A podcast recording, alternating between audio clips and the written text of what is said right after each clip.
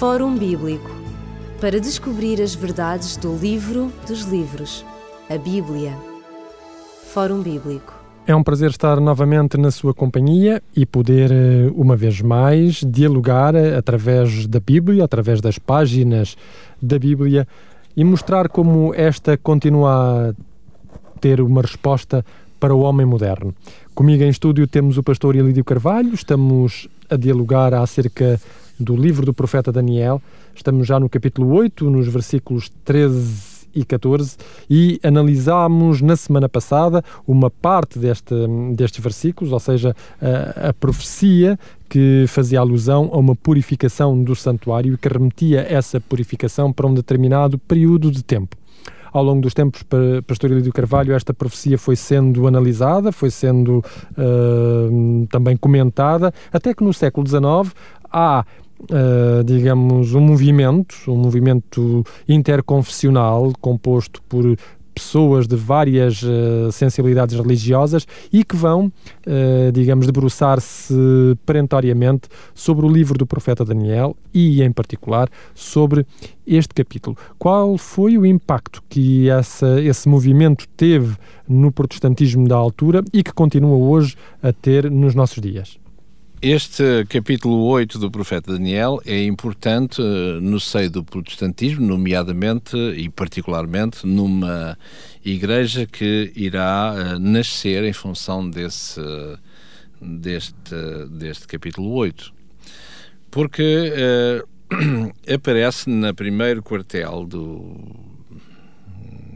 um pouquinho mais à frente, do quartel do século XIX, Uh, aparece, portanto, esta, esta preocupação uh, de saber exatamente o que será em relação à gloriosa vinda de Jesus.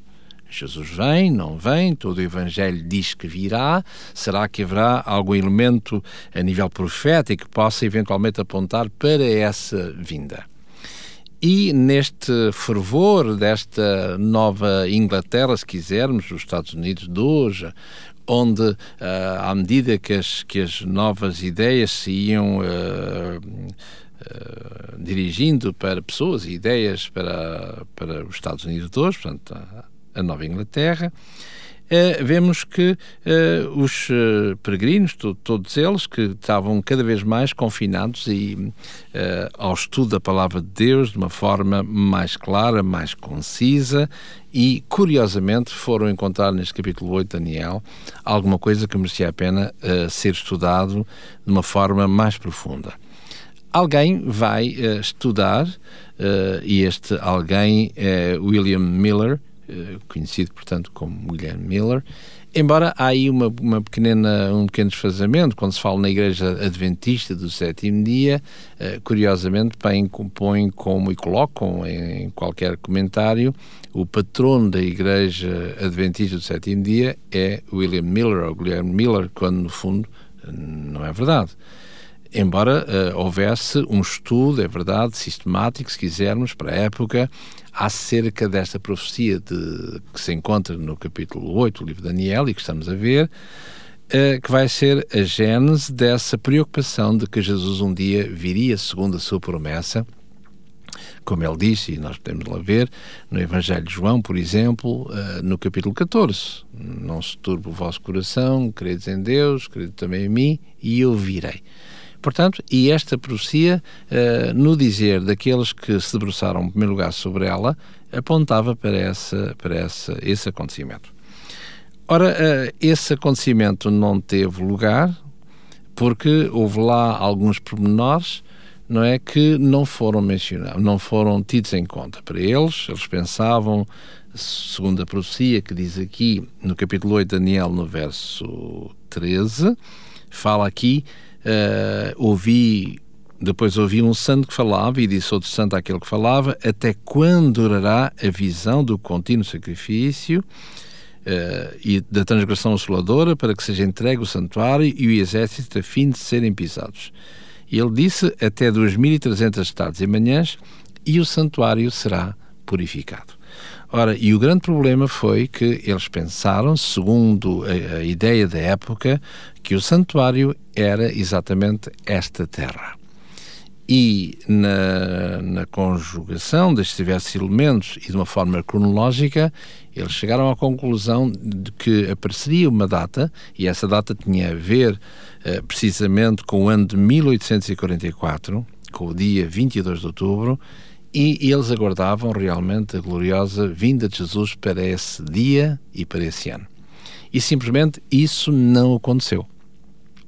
E é evidente que quando nós marcamos uma data e algo não aparece, quando nós estruturamos toda a nossa vida em função dessa data e nada acontece, portanto, uh, permitam-me permitam dizer que é pior emenda que o soneto. Há aí qualquer coisa que não dá e a fé daqueles que militavam nessa igreja ou nesse propósito, portanto, tudo se desmembrou. Ficou abalada. Exatamente. E daí uh, aparece nessa época uh, igrejas como aquilo que nós conhecemos hoje, como as Testemunhas de Jeová e por aí fora. Nós, como igreja, aparecemos uh, muito mais tarde. Ora, mas esse, esse, essa desilusão, se quisermos, vai levar a com que alguns, os mais persistentes, possam ver onde é que houve o um engano. Se da nossa parte, se da palavra de Deus. E, escusado será dizer, certamente que o engano será da parte, da parte humana. Porque há elementos que, que, que lhe escaparam, é assim? E, curiosamente, nós podemos ver tudo isso de uma forma mais apurada, se quisermos, com o contexto para podermos entender, que é no capítulo 10 de, do livro do, do, do, Apocalipse, onde vemos claramente que aquele livro que, era, que, era, que estava aberto, uh, que é o livro do profeta Daniel, uh, que ao princípio é um livro, um livro uh, com muito gosto, muito saboroso, mas que, à medida que ele ia descendo para o estômago, se tornava totalmente amargo e aí havia a referência, eh, passando por cima, portanto, estamos só pela rama, não é assim?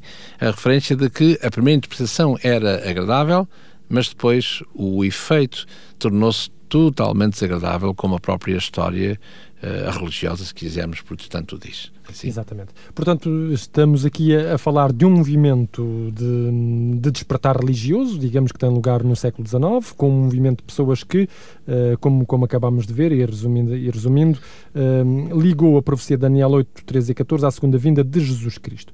Esse movimento vai depois dar origem a diferentes igrejas, entre as quais a Igreja Adventista do Sétimo Dia. Ora, e o que é que a Igreja Adventista do Sétimo Dia tem diretamente a ver com esta doutrina do, do santuário, ou com este aspecto do santuário?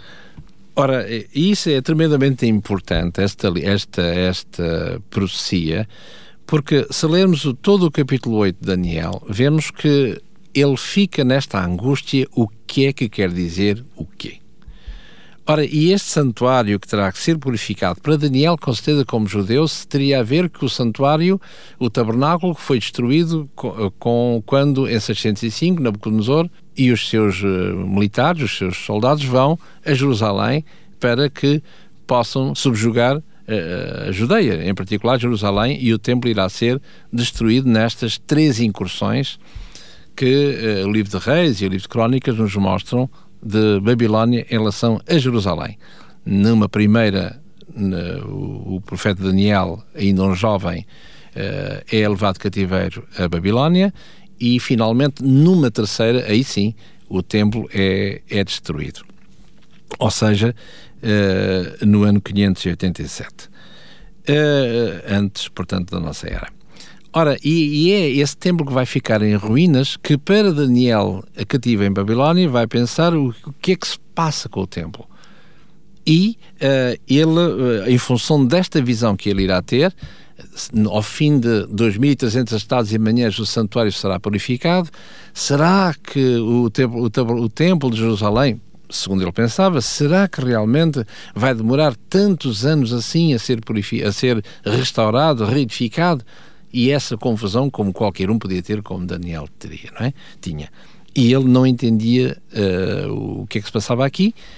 Uh, é por isso que aparece no capítulo 9, então, uh, esta mesma, esta mesma resposta. Porque no, no, final do capítulo 8, no verso 27, diz: E eu, Daniel, enfraqueci e estive enfermo alguns dias, então levantei-me e tratei do negócio do rei, espantei-me acerca da visão, aquela que consta no verso 13 e 14, e diz que não havia quem a entendesse. E é a partir do verso do capítulo 9 que nós iremos encontrar aqui como é que o profeta vai entender. Não só ele debruçar sobre aquilo que já existia, o profeta Jeremias, não é assim? Como ele vai dizer no capítulo 9, no verso 3, como também outra visão que ele irá ter neste capítulo 9, a explicar de onde é que uh, poderá surgir uh, o início deste, deste tempo que leva ao final desse tempo, de 2.300 estados e manhãs, e finalmente, sim, o santuário será purificado. Que santuário é esse? Ora, e é aqui que surge esta igreja, como vimos há pouquinho, de uma forma simples, pela rama, adventista do sétimo dia. Ora, adventista porque aguarda a gloriosa vinda de Jesus, o advento de Jesus, do sétimo dia, porque toda a lei está toda a lei está em vigor, segundo esta Igreja e segundo a palavra de Deus, e em particular o sétimo dia, por causa de que o sétimo dia da semana é o sábado, é? tal qual como diz no quarto mandamento. Ora, qual é a, a importância da erupção desta igreja no panorama protestante? Será que é uma igreja a somar às tantas que existem? Será que ela foi chamada para uma missão específica, própria, única, singular? Ora, eh, não, não nos esqueçamos que isto tem que ser abordado a nível de, desta, do capítulo 8. E o capítulo 8 fala, uma vez mais, que não só é a continuação do capítulo 2, o capítulo 7 e o capítulo 8. Ou seja, é como fosse um vestir de um esqueleto, que é o capítulo, o capítulo 2, não é?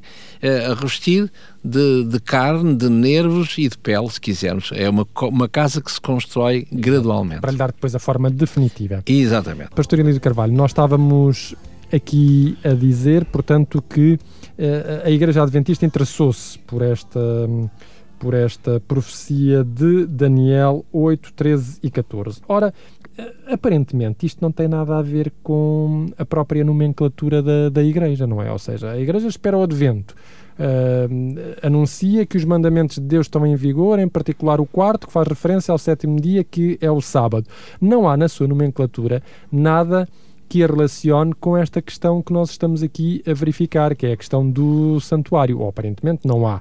Uh, onde é que há então esta, esta ligação? Onde é que é a origem um, desta, de, desta perspectiva bíblica do santuário e encaixa dentro da, da formulação da, do nome Adventista do Sétimo Dia? Pois bem, a Igreja Adventista do Sétimo Dia não é uma igreja qualquer, ponto 1. Um. Ponto 2, ela não aparece para ser mais uma igreja. E ponto 3, ela tem uma função específica, determinada, e Deus vai suscitar um povo para que, na altura própria, possa proclamar uma verdade. E essa verdade tem a ver com a gloriosa vinda de Jesus, sem dúvida, como todas as igrejas falam.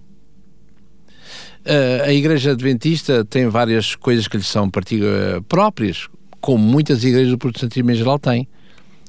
Ah, não é só a Igreja Adventista que diz que o sábado é para ser observado, não é só a Igreja Adventista que diz que advoga um regime vegetariano para uma melhor saúde do povo de Deus, ou todo aquele que quiser ser cristão.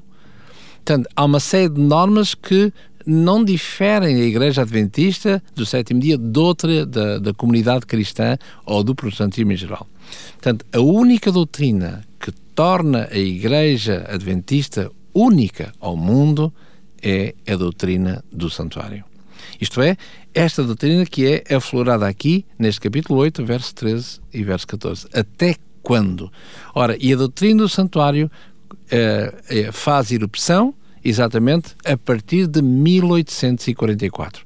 Embora como igreja, como instituição, ela aparece, uh, portanto, na década de, de 60, de 1860 para a frente. E como é que esta data 1844 aparece? O que é que ela tem a ver justamente com esta, com esta profecia de Daniel, capítulo 8, versículos 13 e 14? Ora, no capítulo 8, 13 e 14 ainda não temos 1844, nem podíamos ter, porque não se sabe rigorosamente nada. Sabemos só, como aqui diz, eh, no verso 13, até quando.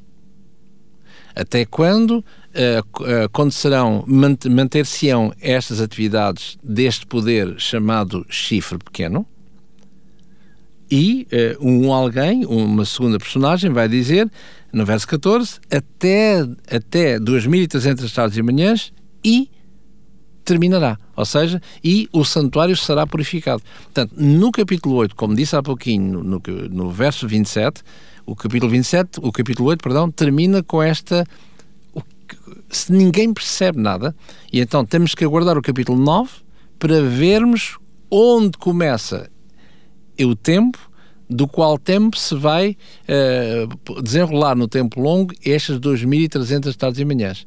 E o que iremos ver a seu tempo, em que o término destes 2.300 tardes e manhãs termina exatamente, segundo a profecia que está inclusa no capítulo 9, em 1844.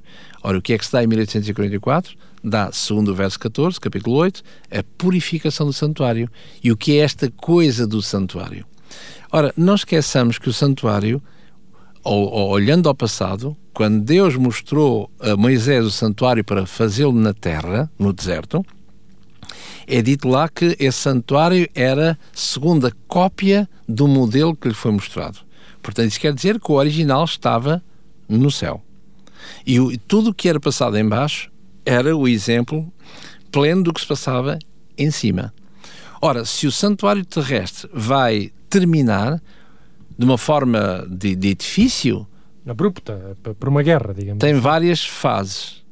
De uma forma uh, simbólica, de uma forma da religiosidade inerente ao, ao santuário, ela termina, como diz aqui uh, no Novo Testamento, no, no Evangelho segundo São Mateus, no capítulo 27 e creio que no verso 51, quando Jesus expira na cruz.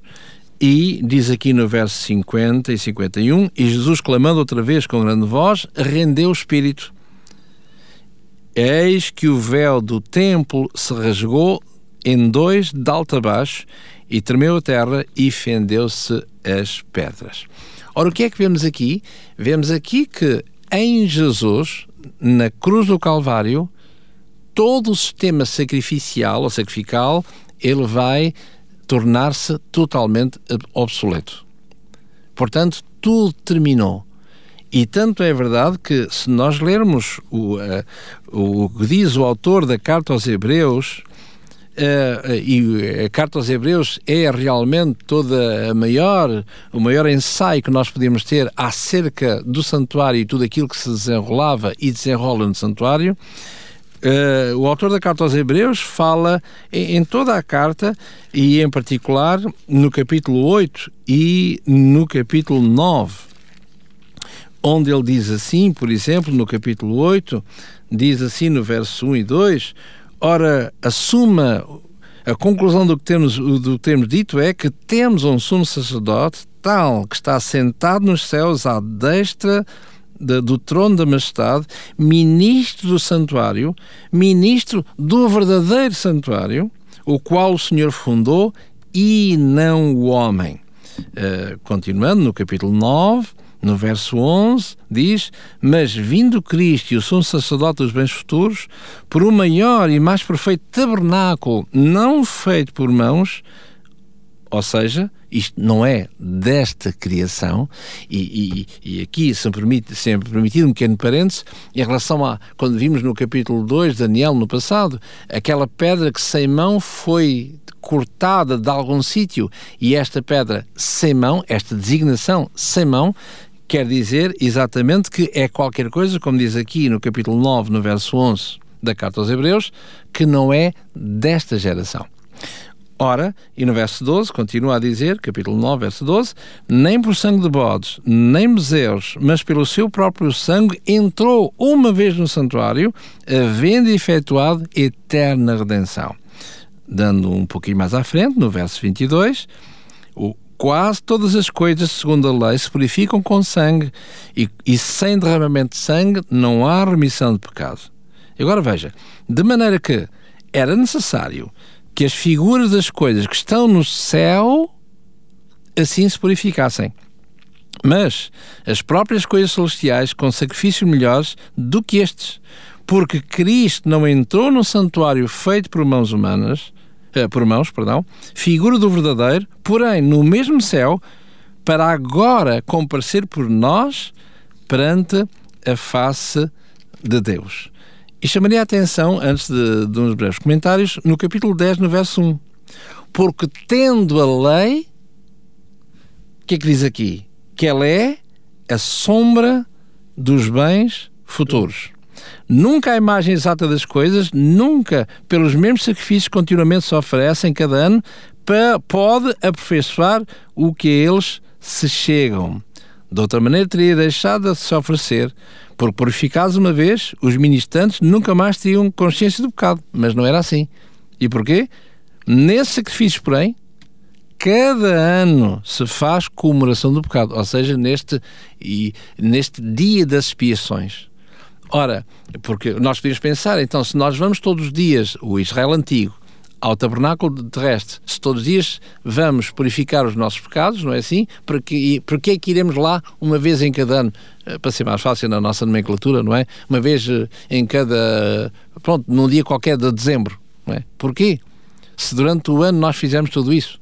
Ora, uma coisa é os pecados que eram perdoados ao longo do ano, mas naquele dia de dezembro, enfim, passa as expressão, isto é só usando nossa, o nosso calendário para ser mais fácil a compreensão, mas naquele dia de dezembro, portanto, eu, o, pecado, o pecado e o santuário, nos pecados nele acumulados, eram não somente uh, perdoados que já tinham sido, mas havia outra fase importante que eram apagar.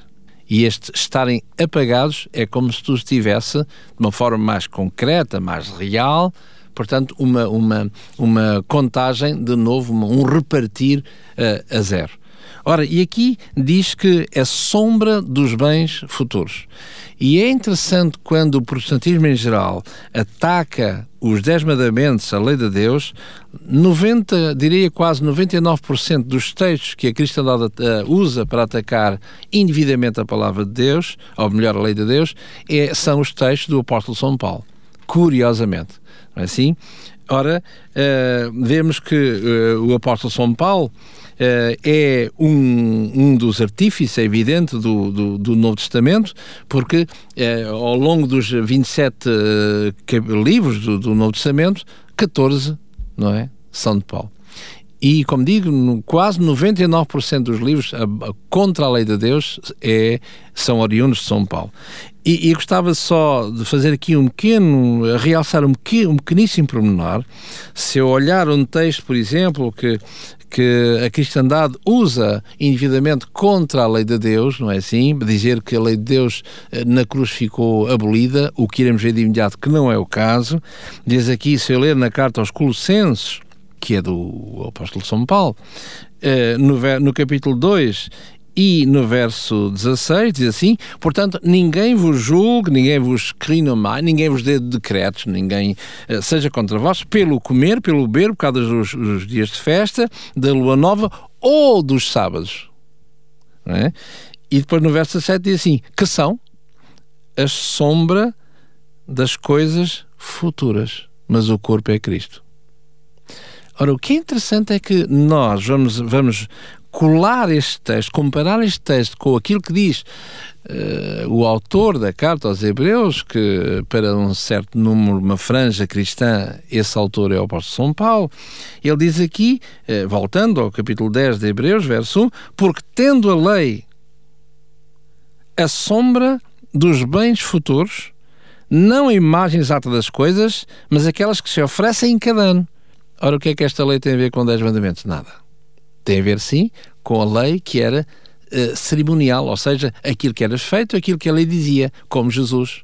Jesus vai ser apresentado, como diz no, no, em Lucas, no capítulo 2, vai ser apresentado ao templo segundo o que era previsto na lei, seja de uma forma exterior, seja daquilo que acompanhava uh, o penitente. O penitente entenda-se aquele claro. que é, não é? Portanto, é falado em lei, mas é algo que tem a ver para alguma coisa para coadjuvar aquele que se apresenta ao templo, não de mãos vazias. Tinha a ver com o desenrolar do ritual do santuário em todos os seus aspectos. Exato. Portanto, para nós ocidentais, lei, lei é lei, não é? Só que para, neste contexto há lei e lei. E ele aqui diz claramente, o autor da Carta aos Hebreus, capítulo 10, verso 1, a lei a lei que conduzia a sombra dos bens futuros. E, e, aos Colossenses, o Paulo, o capítulo 2, no verso 17, diz que o corpo é Cristo. Tudo aponta para Cristo. Ora, temos a ver que é outro tipo de lei. Ora, eh, se entroncarmos isto com o capítulo 8 de Daniel que nos está a ocupar, o que é que nós vemos? Vemos que toda, tudo aquilo que é feito em tudo aquilo que é feito por este poder contrário a Deus, não é assim? Eh, ora, eh, aqui em Daniel 8 vemos que esse poder contrário a Deus vai fazer estas coisas abomináveis vai, como diz aqui no verso 12, vai prevaricar o, o santuário, vai prevaricar o, o, o, o, o contínuo, portanto, uh, uh, o sacrifício diário de, de manhã e à tarde, segundo o Israel antigo, vai lançar a verdade por terra no verso 12, vai fazer isso e vai prosperar. E esse santuário estava a ser profanado por quê?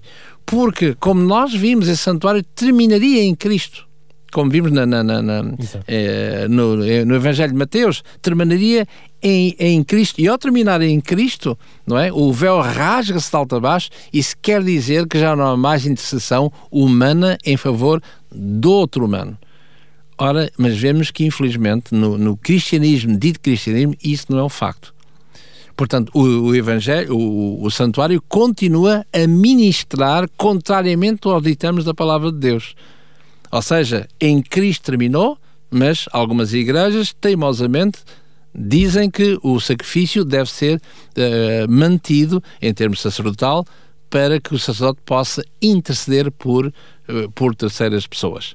Ora, e é essa que o santuário será purificado, ou seja, deveria de haver uma altura em que haverá um povo que terá que dizer alto e bom som que o santuário desde Jesus, deixou de ser operante nesta terra.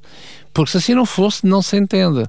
Ou seja, como vemos há pouquinho no, na carta aos Hebreus, ele vai dizer que Jesus entra no santuário, não é assim? Como vimos no capítulo 8, Jesus entra no santuário eh, num santuário, 8 eh, verso 2, um verdadeiro santuário, tabernáculo, do qual fundou o Senhor e não o homem. Portanto, se se, se, se, o santuário desta terra terminou em Cristo, era necessário que o santuário no céu pudesse, uh, uh, permita-me, retomar as suas atividades. E quem é que tem poder para retomar? Jesus. Ora, o que parece é que toda a cristandade tem este vazio. Após a cruz, não há mais santuário. Parece que tudo termina na cruz. É? Exatamente.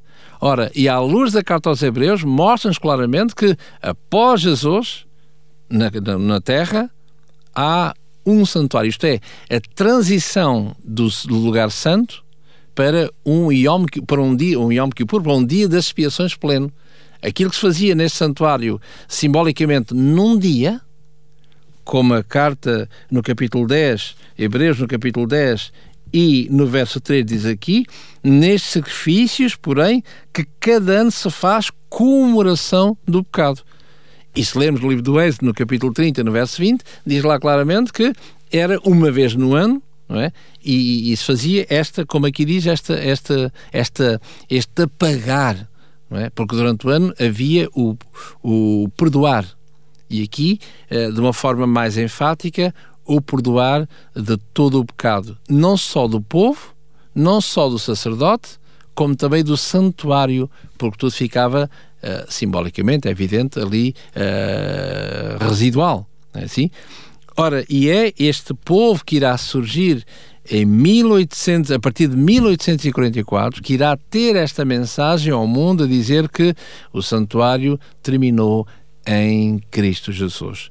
O santuário uh, exerce, uh, terminou em Cristo Jesus, isto é, uh, nesta terra, Exato. e que recomeça no céu, aí sim temos um verdadeiro sumo sacerdote. E não é por acaso que ele vai dizer aqui em todo o em todo o, o capítulo a carta aos Hebreus não é assim? Ele fala neste neste novo concerto neste velho concerto porque não se entende. Uh, às vezes quando se fala com a cristandade vamos ou vamos dizer ah porque tu terminou em Cristo porque a lei não aperfeiçoou coisa nenhuma logo temos que mudar de lei, ou a lei foi, foi, eh, foi uh, anulada, não é assim? Mas repare que todo o capítulo 8, por exemplo, e 9, é exatamente, diz exatamente o, o contrário. Uh, o isto é, uh, de que não se trata da lei dez mandamentos, mas sim da lei, tudo que apontava de sacrifícios que era para Jesus, como, como João Batista diz, eis o Cordeiro de Deus que tira o pecado do mundo, não é assim? Ora, ele diz aqui, estou a ler o capítulo 8 de Hebreus, no verso 13, dizendo, novo concerto, ou nova aliança, ou novo pacto, se quisermos, envelheceu primeiro, se é novo concerto, pressupõe a existência do antigo, envelheceu. Ora, o que foi tornado velho se envelhece. Perto está, portanto, de acabar. Capítulo 9, verso 15. Por isso, Cristo é mediador de um novo pacto, de um novo testamento, de uma nova aliança. O que é que isto tem a ver com 10 mandamentos? Nada. Tem a ver, sim, que termina a fase terrena do santuário e começa no Santíssimo a fase celeste com Cristo. E aí podemos ver então o que é que realmente Cristo ali faz e em favor de quem até a sua gloriosa vinda. Claro. E isso é o que continuaremos a abordar no próximo programa. Até lá, despedimos-nos com amizade. Até ao próximo programa, se Deus quiser. Fórum Bíblico para descobrir as verdades do livro dos livros, a Bíblia. Fórum Bíblico